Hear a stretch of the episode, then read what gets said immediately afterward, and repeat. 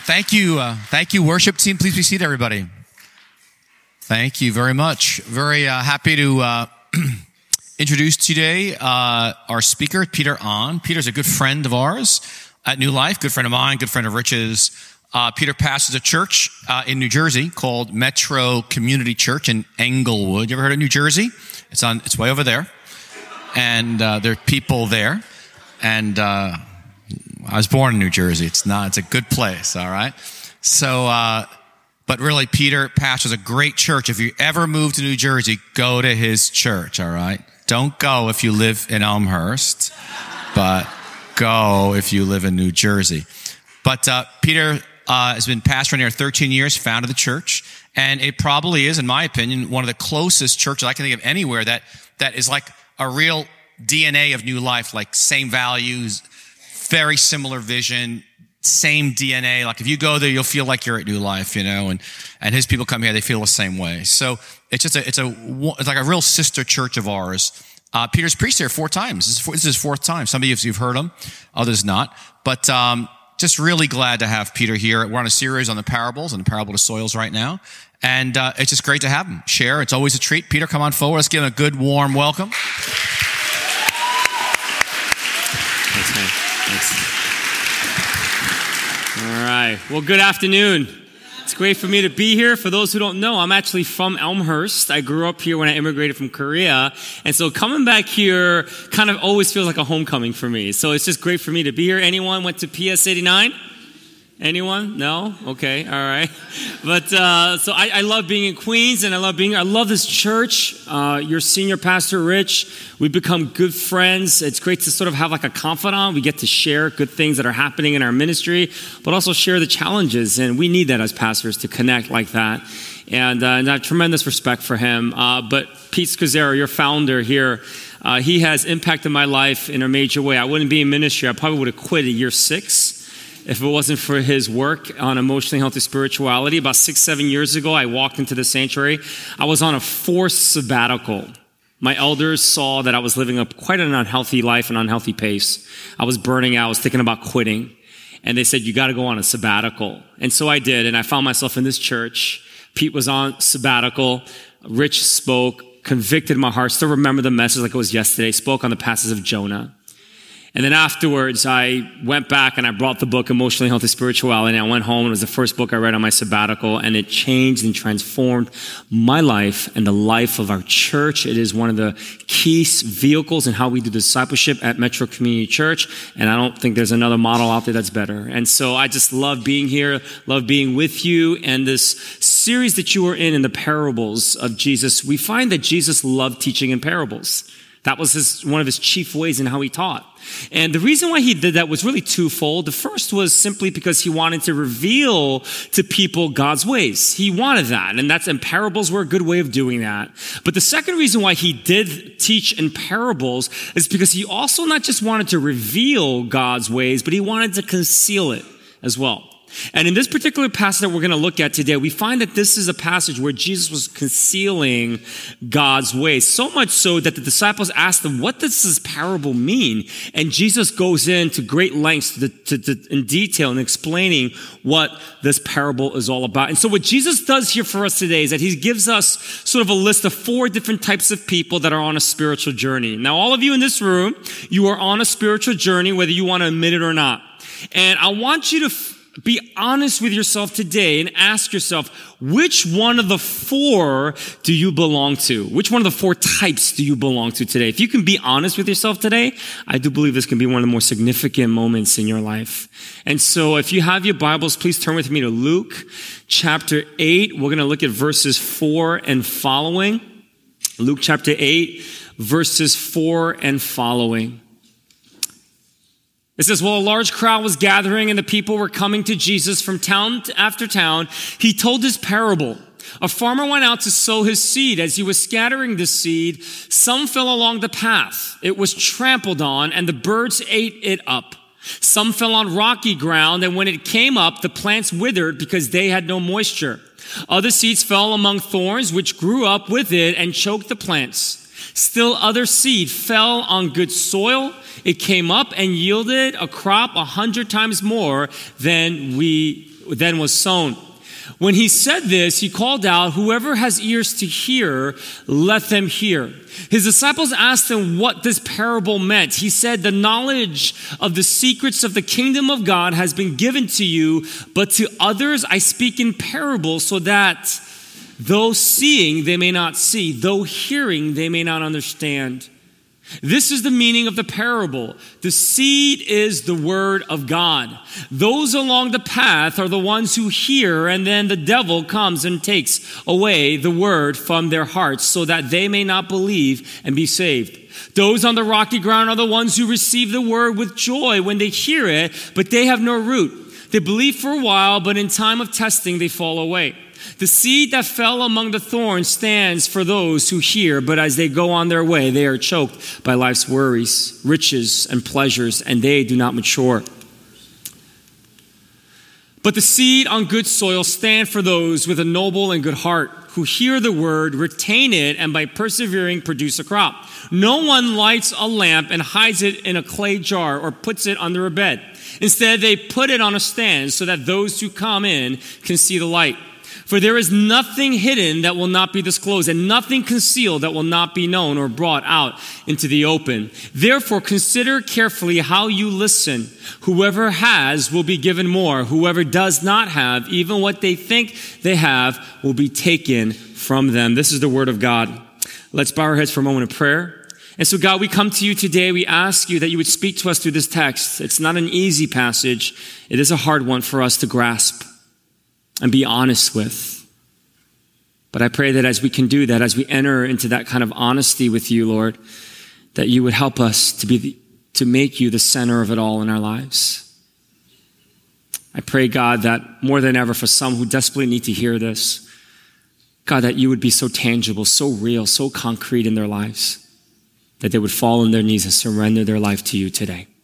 And so I pray, God, that the words that come out of my mouth and the meditation of all of our hearts in this room, I pray, God, that it will be pleasing unto you. And all of God's people said, Amen. Amen. And so what we learn in this story is that there are many obstacles to our faith. Faith is not easy.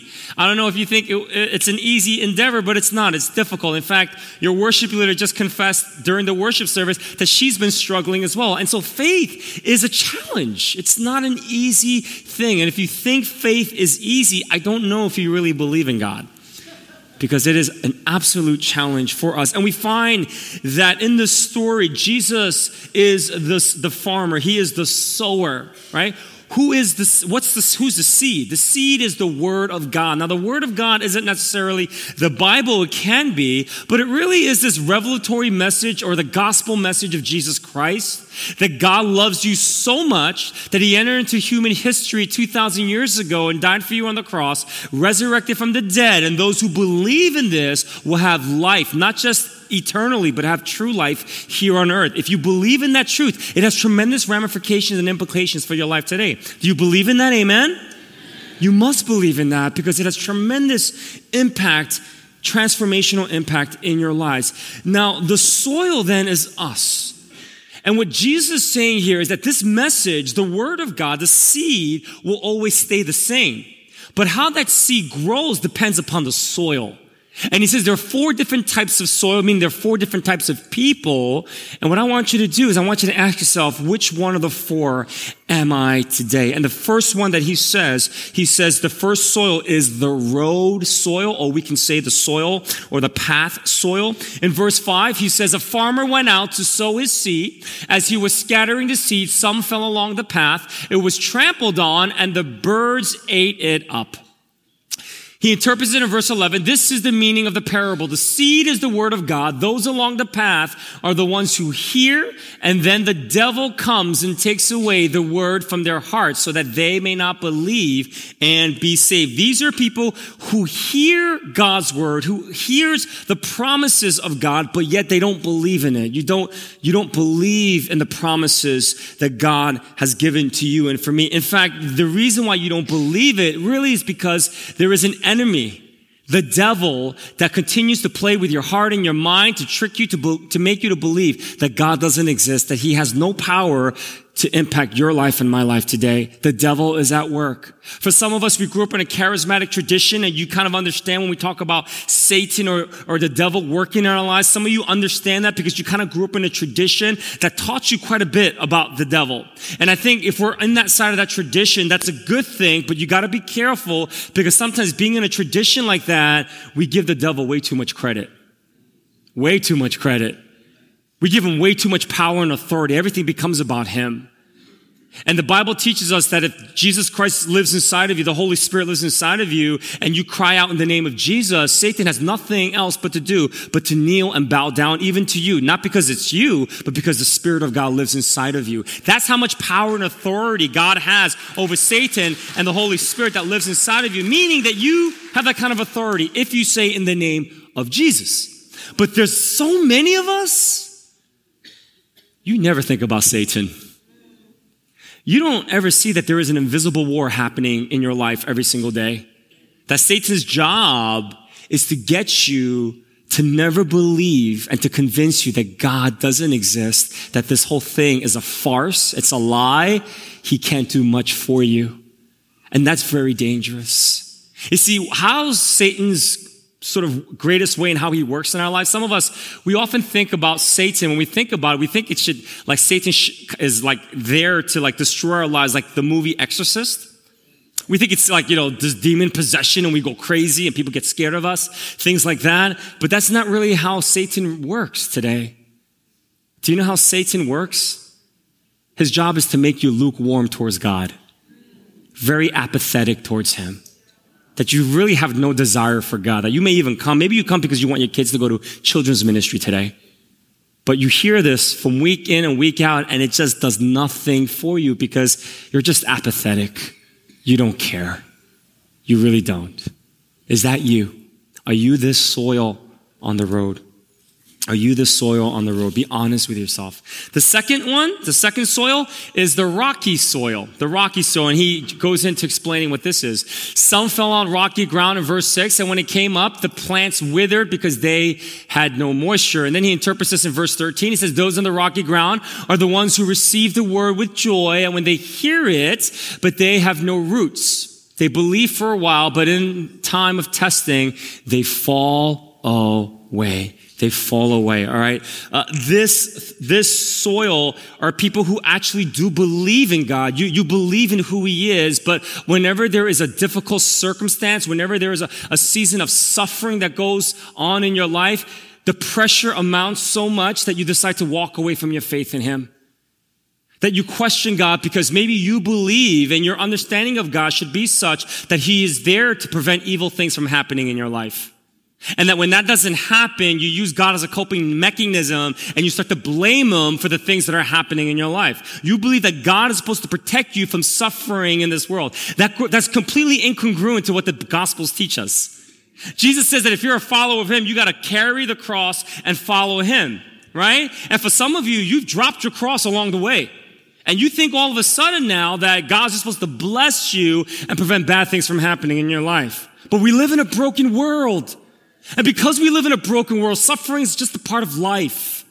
How are you going to engage in that? For many, for, the, for this particular type of people, they just sort of say, God, I don't want anything to do with you. And they walk away because they don't believe God's love because a terrible thing has happened in their lives. You see, I think these are types of Christians that, uh, that a sociologist, a friend of mine, Peter Cha says, are Christians who've just inherited their faith from their parents. How many of you in this room are second or third generation Christians? Meaning you're not the first generation Christian in your family, you're like the second or third generation. Let me see your hands. I'm one of them as well. All right, quite a bit of you, right? Guess what? That's a beautiful thing because you grew up in the church, but you know what? You're also in a lot of danger. You're in a precarious situation. He's done this study, Dr. Peter Cha, he's done this study on second and first generation Christians, and he's noticed that there's a major difference between first generation Christians and second generation Christians. And the difference is in the thing of ownership of their faith. He says first generation Christians have no problems taking ownership of their faith. They find it to be a lot easier than second, third, fourth generation Christians. The second, third, fourth generation Christians, they've inherited their faith from their parents, which is a good thing, but they haven't taken that step of taking ownership of their faith. And how do you know that? by what Jesus says about the second soil. That whenever pressure happens, whenever difficulty happens in their lives, what do they do? They say, you know what, God? It's all your fault. I don't believe in you. And they walk away from God. Right? Why is that? Because the faith was never yours. It was your parents' faith. You just kind of assumed it. You just kind of took it on, but you never really grabbed it. You never really took ownership of your faith. It's my prayer for all of you. You've been given a gift, and that gift is a relationship with Jesus Christ. What does He want you to do with that gift? He wants you to take it and take ownership of it. That this just isn't your mama's faith. It's your faith too. And Christianity is not a religion, it is a relationship with our Father in heaven. The rocky soil struggles with that. And that's why when there's pressure, because they've just sort of inherited their faith from their parents, they just walk away because they haven't taken ownership. Is that you? Are you the second soil, the rocky soil? The third soil is the thorn soil. The thorn soil. Look at verse 7. Other seeds fell among thorns, which grew up with it and choked the plants. Then he interprets this in verse 14. The seed that fell among thorns stands for those who hear, but as they go on their way, they are choked by life's worries, riches, and pleasures, and they do not mature. The key thing that you need to underline is this. They do not mature. These are people who believe in Jesus. You believe in God. I think this is the majority of us, if I can be honest, is that we come here because we believe in Jesus Christ. But here's the barrier for us. We do not mature. We just don't mature. Why? Because there's some distractions. The first thing is worry. Worry prevents us from maturing. And you know what I've learned about worry over the years? Worry is a generational sin. If you worry a lot, just ask yourself, hey, did my mom and dad worry a lot? Did my grandparents worry a lot? Because if that happened, I guess you, I'm pretty sure that you worry quite a bit. And I'm not saying that worry is a bad thing, right? Because that's part of our humanity. To worry is part of being a human being. But for some of you, your worry has become bigger than God. And when you worry, and when you worry and your worry gets as big as God, then God can't be your provider. That's why you can't mature. So what are you worrying about today? What are you fixated on? Some of our worries can be so trivial at times, right? Some of us, we get so caught up on like, you know, how many people are following us on Instagram and Twitter. Like my kids sometimes, you know, my daughter is 15 and she wants to make sure that she has like over 100 likes at everything she posts on Instagram. I'm like, why are you worried about that? It's weird. Right? It could be trivial. But for some of you, your worry is deep. It goes real deep. Some of you worry about your kids as you get older. And you say, man, when my child was born, it was like a child of the promise. I believe God was going to do great things through this kid. And now that as they're older and they're in their adult years, they're kind of living a wayward life. And now you're worried constantly, like, what's going to happen to them? And you're so worried about your child that that worry has become bigger than God. For some of you, you're worried about being single for the rest of your life. And I get it. I get it. The church is not necessarily the most inviting place where singles can come and feel good about this stage in their life. Right? And feel good about it. And sometimes we feel like, man, what's, what's, I need to get married. And, and when you go to family reunions, I mean, it's not like a happy family reunion. Because they look at you and like, what's wrong with you? How come you're not married? I, and you feel the pressure and the weight of that. Because you worry so much, because that worry of being single for the rest of your life, you make compromises. You start dating people who aren't even Christian. You start having sex with people that you shouldn't be having sex with, but you do because you're afraid that perhaps if you say no, that maybe they'll break up with you and leave you. And so you make those compromises because you worry so much. For some of you, you're so worried about your, like your spouse. You're worried about never being happy with that person. You're thinking like, I cannot believe I got to be married to this person for the rest of my life. Right? Like they promised you certain things and, and you said, man, they, he promised me that he would be like this, but he's not doing this. Or she's not doing this. And you think like your marriage is like a prison sentence. Right? And the sentence is to death do you part. like, I gotta be with this person to the day I die? This is crazy. You know what? You guys are at a great church that can help you with that. Take full advantage of what this church offers and devote a lot of time, energy, and money invested in your marriage. You're in a great place for that. Some of you are, are worried about your, your, about your health. You, you get consumed about that. And I get it. I understand. You're afraid to die and you want to be as healthy as you can. I get that. Some of you are so consumed about work. And, and you know what I find with like people my age and the Gen Xers and the millennials and stuff, they, they want to make sure that their work is so fulfilling. I get that. But I think that what a lot of young people do today is that they want it to be so fulfilling that it takes the place of God. That's dangerous. You see, when my parents immigrated from Korea to Elmhurst, they just found any job that would pay them. They weren't thinking about fulfillment. All they thought about was, how do I support this family of mine? Now, I'm not saying that that's the right posture necessarily, but there's got to be a balance because I feel like we're in the other extreme. That for many of us, if we don't find any fulfillment in work, we just want to quit. We go from job to job. We call in sick multiple times a, month, right? Because we just can't stand being there. And we try to find so much fulfillment out of it where your fulfillment should come from God. And, and as you experience that fulfillment in God, your work becomes more meaningful.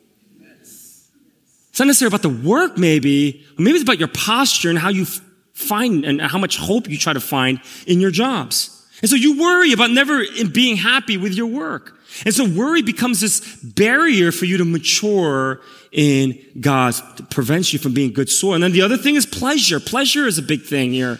Now, let me just kind of share this because for some of you in this room, you're actually pretty bad with pleasure because you work so much. You're like a slave. You're like back in Egypt. And you don't even know it, but you're a slave to your job. And so as a result of that, if I were to ask you, what do you do for fun? You're like, I don't, I don't know. I haven't had fun in years. And that's not good. You need to have some fun in life because God didn't just create you to work.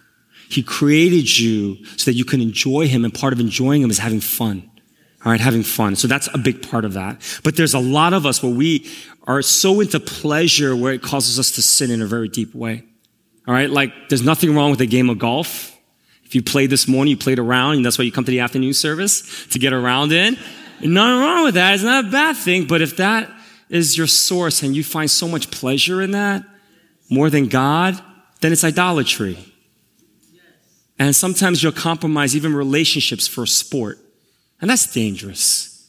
That is dangerous. I love cycling. I consider myself to be a cyclist.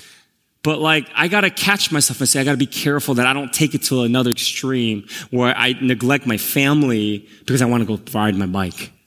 And I love to ride my bike and I try to do it a couple times a week.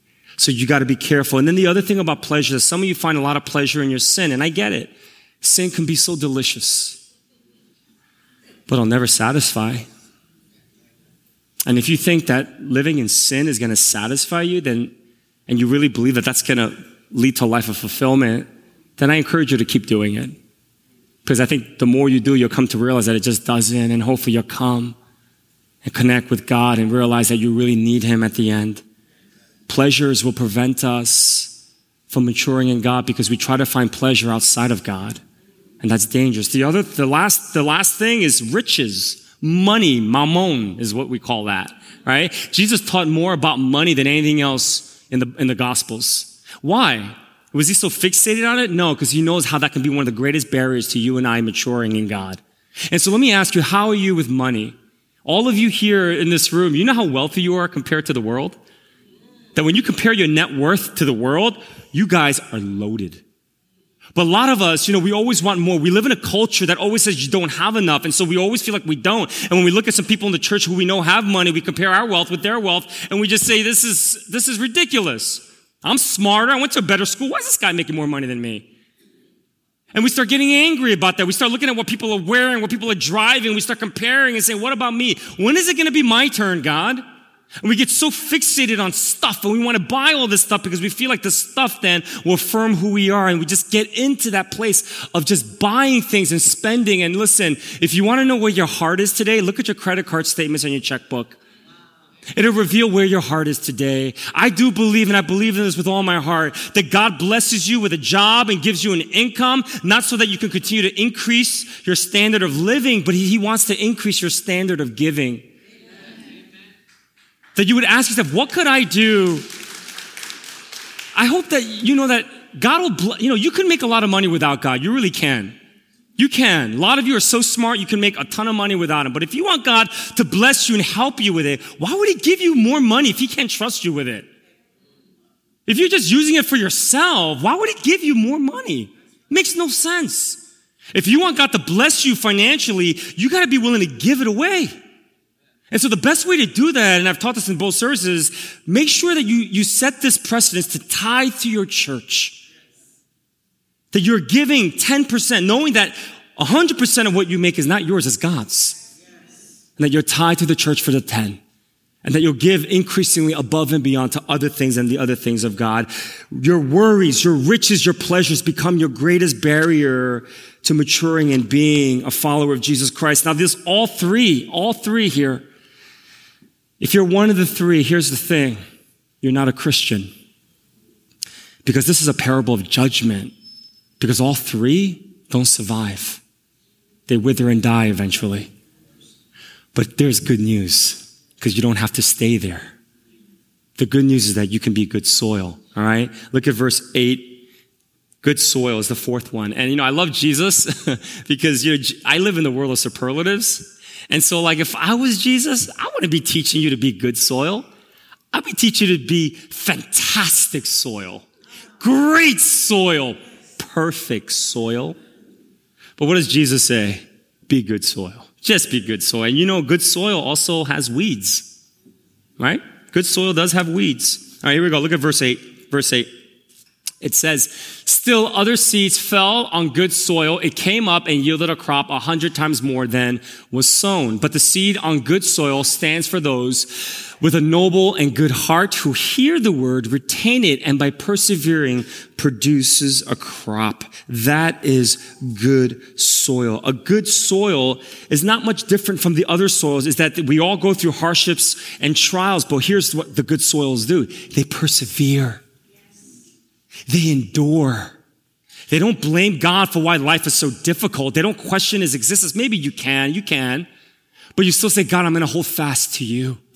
I'm going to persevere no matter how hard life gets. And you know, when they do that, you know what you end up experiencing as you hold on to God, as you're struggling through life? You experience God's redemptive hand because there cannot be a resurrection without a death. And a lot of times we go through these death kind of situations and we wonder what's happening and we walk away from our faith in God, but you got to persevere and stick it through because if you can, there is a redemption that awaits you and I. Stay firm on God. Persevere. What we learn about this fourth soil is that it doesn't happen overnight. It's a journey. Like if any of you garden, when you plant a seed in good soil, does it sprout overnight? No. It takes time. Time and time again for that to grow. And so what we learn here is that this is for the long haul. That I wish there was a, a, an app that you could download on your phone where it could just make you good soil right away.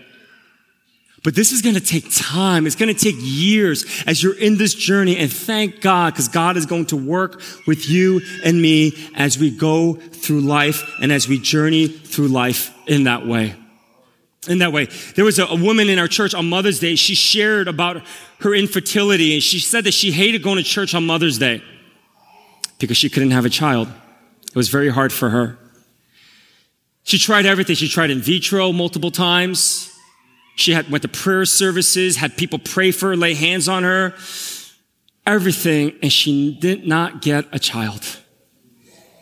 And when she came to church and she saw everyone pregnant and kids running all around, she often said, God, what about me? What did I ever do in this life to deserve this? And she wanted a child so bad. And she shared on that Mother's Day, she got up on stage and she said, You know, a greater miracle happened in my life than just having a child. God didn't give me a child, but He gave me something greater. And that greater thing is that I still know that God loves me. See, that's redemption, persevering and experiencing a redemptiveness of God. That the outcome may not have been what she wanted, but she still knew that her God loved her because she persevered and she saw the beautiful love and work and grace of God upon her life. So how do we become good soil? How do we become good soil? There are two things I have for you. The first thing is this. You gotta make time to listen to the word of God. You gotta make time to listen to the word of God. Let's look at verse 15. Verse 15. But the seed on good soil stands for those with a noble and good heart who hear the word, retain it, and by persevering produces a crop. All right. Understand the progression. How are you going to be able to persevere? You cannot persevere if you don't hear God's word. Impossible. Right? The only way you're going to be able to persevere is when you're listening to the word of God. Then you can retain it and you can persevere through difficult moments in your life. That is so key here. And so how do we do that? How do we do a few things that have helped me over the years? The first thing is this, the scripture. You got to get in the Bible. And I, I, would say not just read the Bible, but you got to learn to meditate on the Bible. That's different. Because many of us read it, but don't just read it, meditate on it. How do you meditate on God's word? Ask, I simply say, God, what are you, what am I learning about you in this passage? What am I learning about God and Jesus in this passage? And the second question I ask myself is, God, what do you want me to do now? What do you want me to do? That's kind of what helps me to meditate on scripture. That's key. That helps me to listen to the word of God. The other things that help you to listen to the word of God, I encourage you to take advantage of the things that are offered here in this church. In two weeks, you have a marriage seminar that you can attend. That's an amazing way for you to learn and hear of God's word as you attend these things. Uh, you have Pete Scazzero teaching emotionally healthy spirituality and emotionally healthy relationship in this church every year. Do you know how spoiled you are? You know how lucky you are to have this guy teach this stuff? Like if he did this at our church, forget about it. People go crazy, bananas over it. Right? We do it as well. We teach it and it's still well received. But you have the guy who came up with this stuff teaching it every year. I want to encourage you to make sure you sign up for that. Because EHS is so key because it helps you to live more of a contemplative, slow down life. To incorporate rest so that you can let God minister to you. That's how you hear from him. You have to do that. And the other ways are really in the form of just one-on-one, life-on-life type relationships. I would say a spiritual mentor is key. You need to have a spiritual mentor that you can sit with, talk with. They know you. They can help you process some things. The other thing that's very helpful for me is a, is a Christian counselor. My Christian counselor acts as my spiritual mentor. That I go and this person helps me to make sense of some things in my life. And I'm not, I'm not afraid to admit that I go see a counselor because it's, it's like, you know, Pete said once, it's an emotional spa. I mean, when he said that, I said, I love going to spas. I wouldn't mind getting an emotional spa. That kind of sounds pretty cool. But it really is like that. All right. Um, and the third thing, the, the other thing that helps me to hear God's word and to listen to God's word is that I have a soulmate. Now, that's not just my wife, but a soulmate is somebody from the same sex where I think you, I believe you should get together with at least twice a month and you confess the darkest areas to your soul. This person knows everything about you, that you don't hide anything, that you realize that the pathway to holiness isn't about what you do, what you don't do, but the pathway to holiness is found through transparency. Because when you're that broken and weak, that's when God's grace is most powerfully at work in your life. And do you have people in your life where you are confessing your sins to regularly? You know, Dietrich Bonhoeffer says that if you're only confessing your sins to your, if, if you're confessing your sins to God only, he says you're really not confessing your sins to God. You're just confessing it to yourself. Because says that's why you keep sinning over and over. He says if you really want God to forgive you of the sin that you commit or committed, you should always confess it in the presence of someone else. Because Jesus says in the Gospels, he says, when two or more are gathered in my name, I'll be there. And so if the greatest way in how you experience God's presence is through another person, then why wouldn't you confess your sins in the presence of someone else? Because Jesus promises to be there. So we have to learn to confess our sins regularly to people. I think the Catholics have it right. Because at least, you know, in their understanding of discipleship, you should go and confess your sins to a priest regularly. At least they're confessing to someone.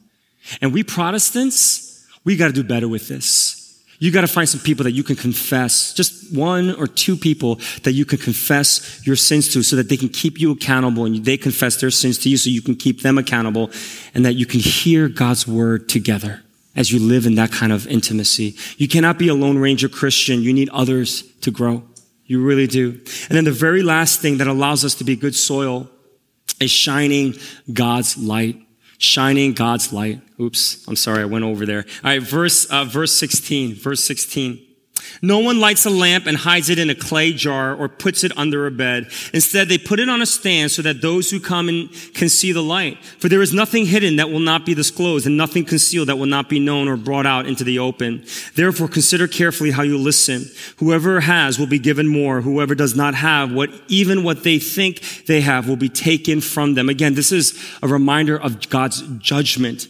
God's judgment and God will hold you and I accountable for our actions and also hold you accountable for our inactions. And we have to realize that. And he's talking about the light of God, that you and I should be sharing this light with other people, that we have it within us, that why would we hide that inside of a jar? Why would we put that under a lampstand? That we should put it on top and let it shine so that people can see the light of God. Why do we hide it? Why do we not want to share the light of God with other people? Does it, do you have a desire to want to be used by God where you can shine the light that God has given to you so that you can make a difference in the lives of other people? Do you realize that there are millions of people that woke up this morning in the borough of New York and they really wondered if there was any hope in this life for them? Does that grab your heart at all?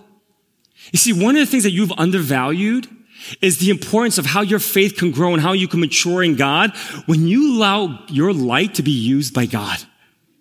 We have so undervalued that, devalued that, and that we don't really care about it. We think faith is just about us, that we just grow for ourselves for our own benefit, but no, it was never meant for that.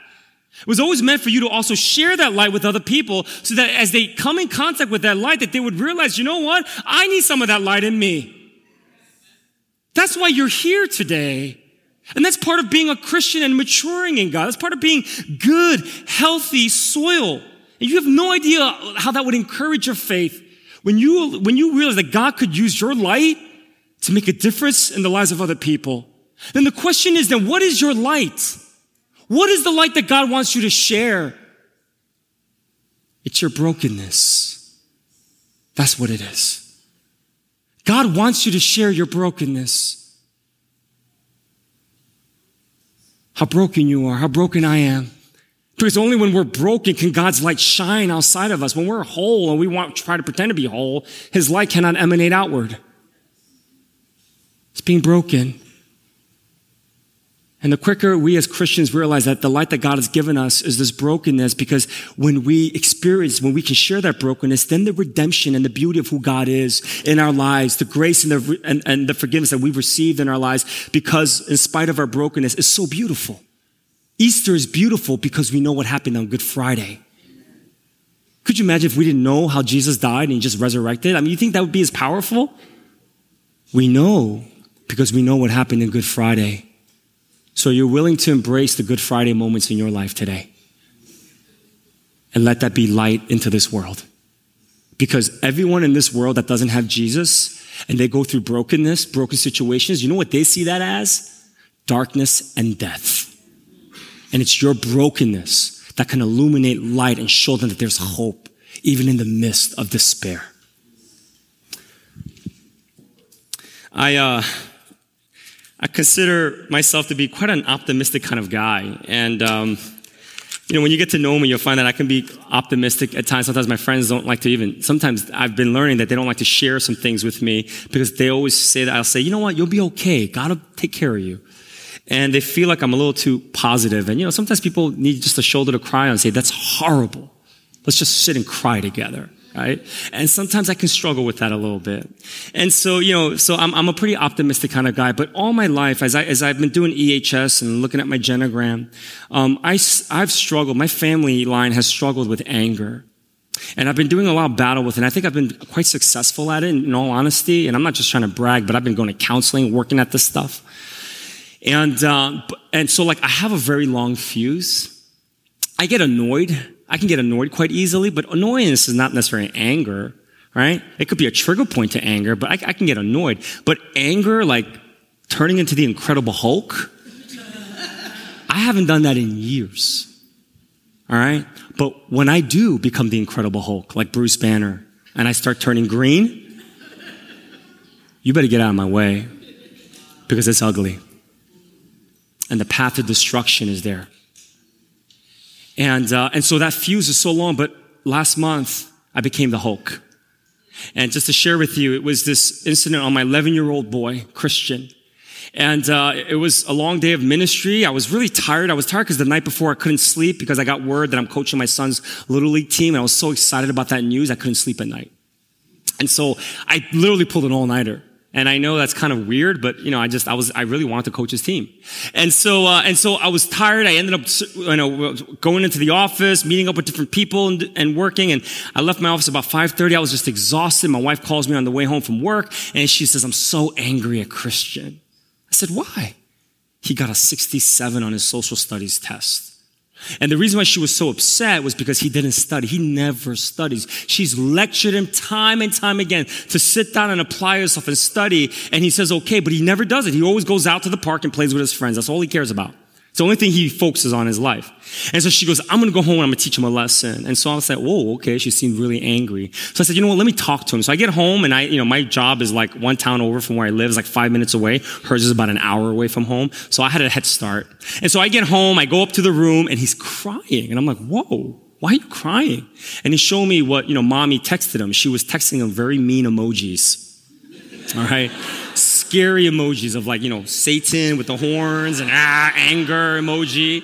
You know, and so like, you know, he's a very sensitive kid. He saw that and he's thinking, I'm dead because mom never sends me these kinds of emojis. And so I knew I had to be serious with him. I said, hey, you know, you got to stop this. You got to really apply yourself. You can't just always think about having fun.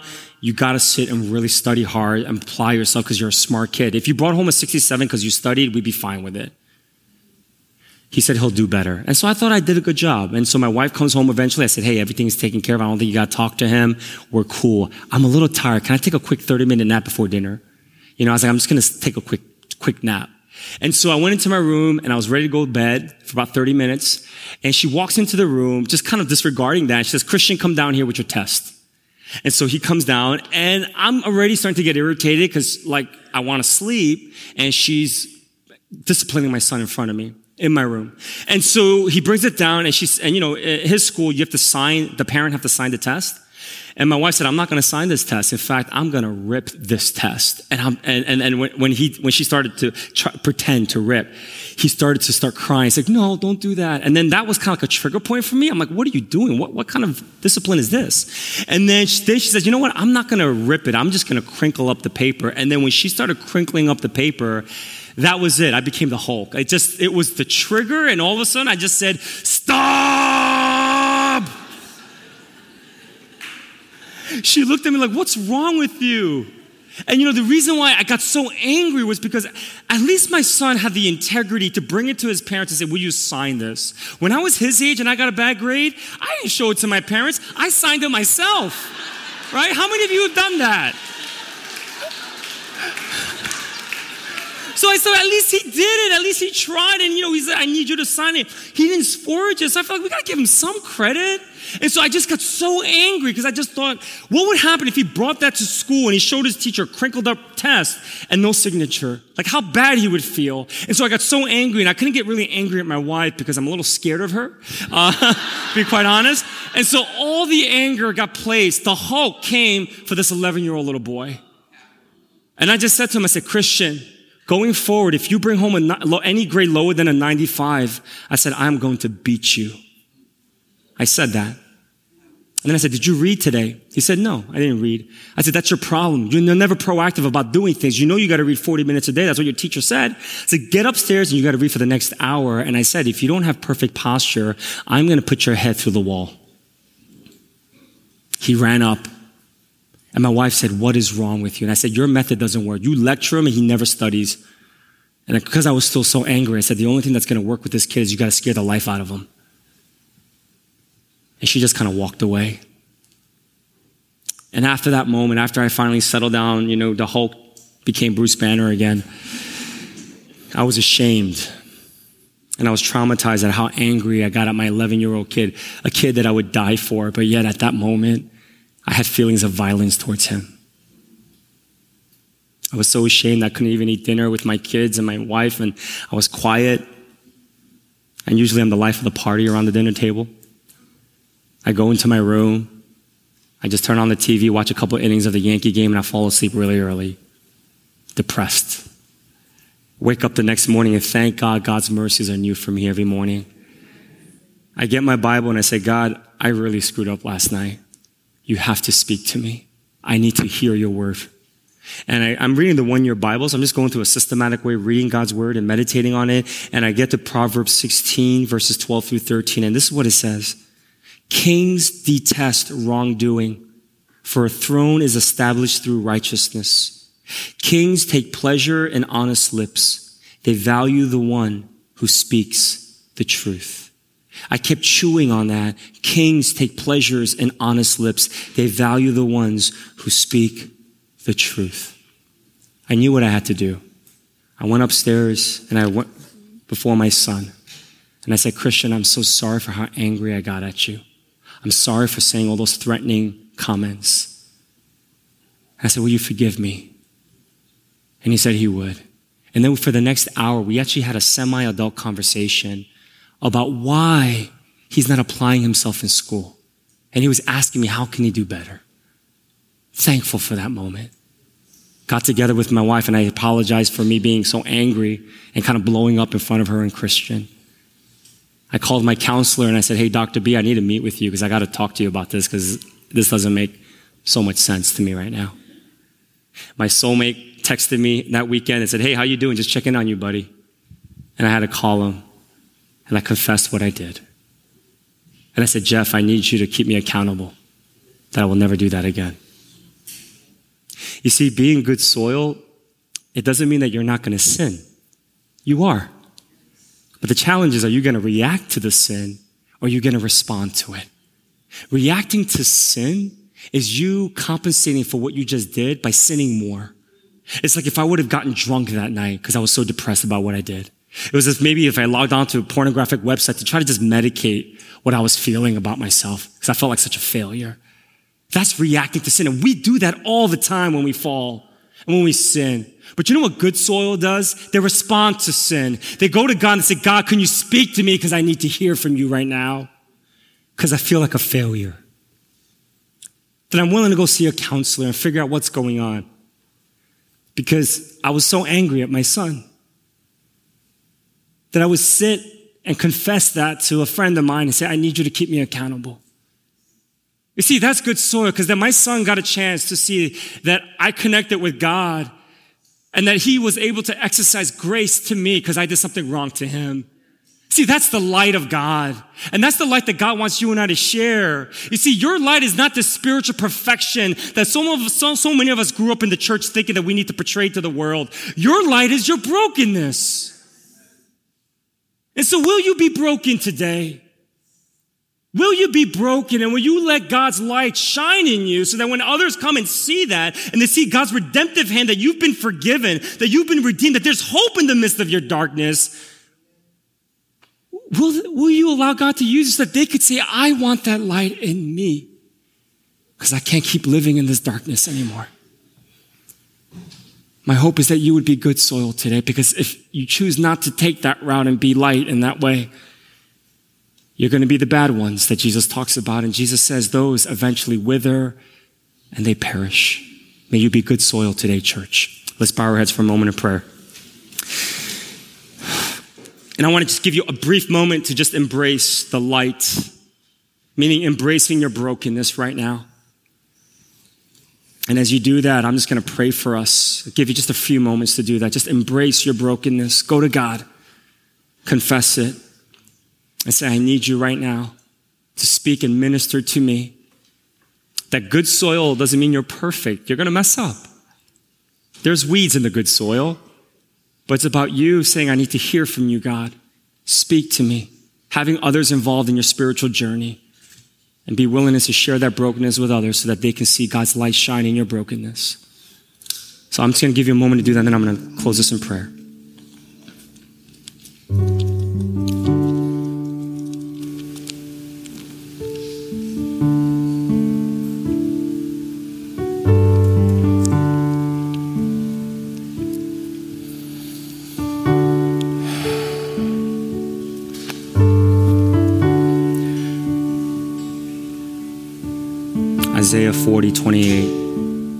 Do not know? Have you not heard? The Lord is the everlasting God, the creator of the ends of the earth. He will not grow tired or weary, and his understanding no one can fathom. He gives strength to the weary and increases the power of the weak. Even youths grow tired and weary, and young men stumble and fall. But those who hope in the Lord will renew their strength. They will soar on wings like eagles. They will run and not grow weary. They will walk and not be faint. And so, God, I pray for all my brothers and sisters, God, as they embrace their weaknesses, their brokenness, that you would renew their strength. That they would soar on wings like eagles. They will run and not grow weary. They will walk and not be faint. Thank you for the good news of Jesus Christ.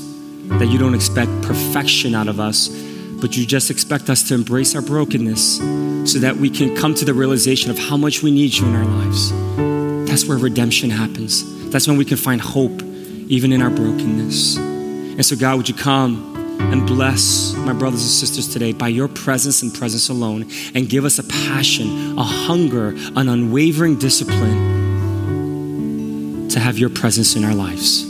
In your name we pray. Amen.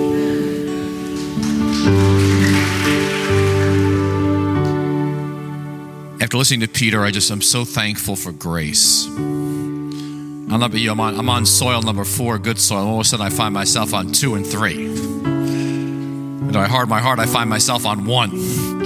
But thank God for grace. Thank God for grace. And the ability to persevere, to stay with Jesus. I thank God for his power, for the Holy Spirit, for he offers us his resources. So let me ask you as we close here where are you like now? Like, are, are, you soil number one? I mean, your heart's just shut down. I mean, you're here. That's good. That's wonderful. You know, are you soil two where you're just mad at God because things aren't going well? You know, you're just on rocky soil. And, uh, you know, you've just not taken the time to, to get any depth as a follower of Christ. You've let yourself just, you know, kind of just be carried around. And maybe you're two. And, but I suspect a lot of us are on the third thorny soil. I mean, we've just got things choking out the word, whether it's pleasures, whether it's riches, and a lot of worry. And uh, you're saying, "Oh my gosh," and uh, and so, or, or are you four? You're in a good place, you know, you're good soil. And I like that Peter. He said, "It's not fantastic. Just Jesus says, just be good soil." Just stay with it. You know, you fall, you get up, and you receive forgiveness, but just stay with it. And that's that's the greatness of the 12 disciples. They were a mess, but you know what? They stayed in there. They just Peter stayed in there. They quit on Jesus, they stayed afterward. They received forgiveness and they stayed with it. And so we're here together as a, as a family because we want to support each other to stay in there. You fall, that there's grace and forgiveness in Jesus to get up and stay with Jesus and He loves you. And I thank God for the Holy Spirit and His power today. Oh, gosh. So listen, God loves you. We love you. And as we close here, I just I want to invite you to open up your heart, whatever you are on the soils today, and say, "Okay, Lord, you know, forgive me, Father, for letting some rocks and thorns get in there. Forgive me, Lord. Give me power. Grant me grace grant me forgiveness. Uh, I want to get up today and I want to, Lord, I want you to move me to good soil. Give me a soft, tender heart, Lord. Help me persevere because I can't persevere without you. I mean, how are you going to persevere through the battle of life without God? We can't. We're that dependent on Him every moment. So, as we close, I want to invite the prayer teams to come forward to your right and the Lord's table to your left. And basically, do you realize these are resources? The Lord's table, uh, you know, eat and drink of the blood of Christ and the bread, and because we need His power to stay or to be good soil. I, we, I, apart from Him, I can do nothing. You know, we come forward for prayer because I need Jesus. I mean, help. I mean, that is the great posture of the Christian life, as Peter said so well at the end. There's only broken people who shine, and not the arrogant and the proud who got it all together. And so we want we always love we love having prayer ministry at the end because we just I need. And so whatever your need is today, just just come. Someone came to me at the first service. She goes, "I'm soil number one. You know, I'm just I'm one." And I, I thought it was just beautiful And she said, I, I just need prayer and I want to receive Christ. I thought that was just phenomenal. So, wherever you are today, our prayer teams will be here to pray for you. All right? So, thank you and uh, thank God for that beautiful word. So, I want to invite you to open your hands up towards heaven. And uh, we like to close with a blessing because God sees you and He loves you. He loves you right where you are today. You may be hard soil, He loves you, and He's pursuing you.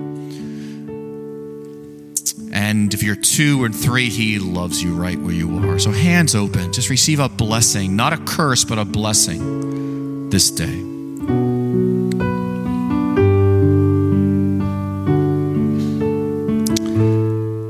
So, may the Lord bless you. May the Lord keep you. May the Lord hold you close to His heart. And may God grant you the grace right now to open up your heart and to receive the Holy Spirit's filling now. May you receive His love. May you receive His power. May you receive His forgiveness. May you be filled to overflowing with the Spirit of God. And may God enable you to persevere, to stay with Jesus, even when everything in you wants to run away. And may God keep you today and tomorrow and every day the rest of your life. And may He give you the grace to say help. Every moment of every day, abiding and staying with Jesus. So be blessed as you leave this place and be filled. And may good fruit come out of your soil and bless your friends, your family, your coworkers, your schoolmates, uh, your children. Be blessed as you go out of here. May fruit just come out of you that you don't even know where it's coming from. So we bless you in Jesus' name. And everybody said, Amen. All right, everybody, thank you.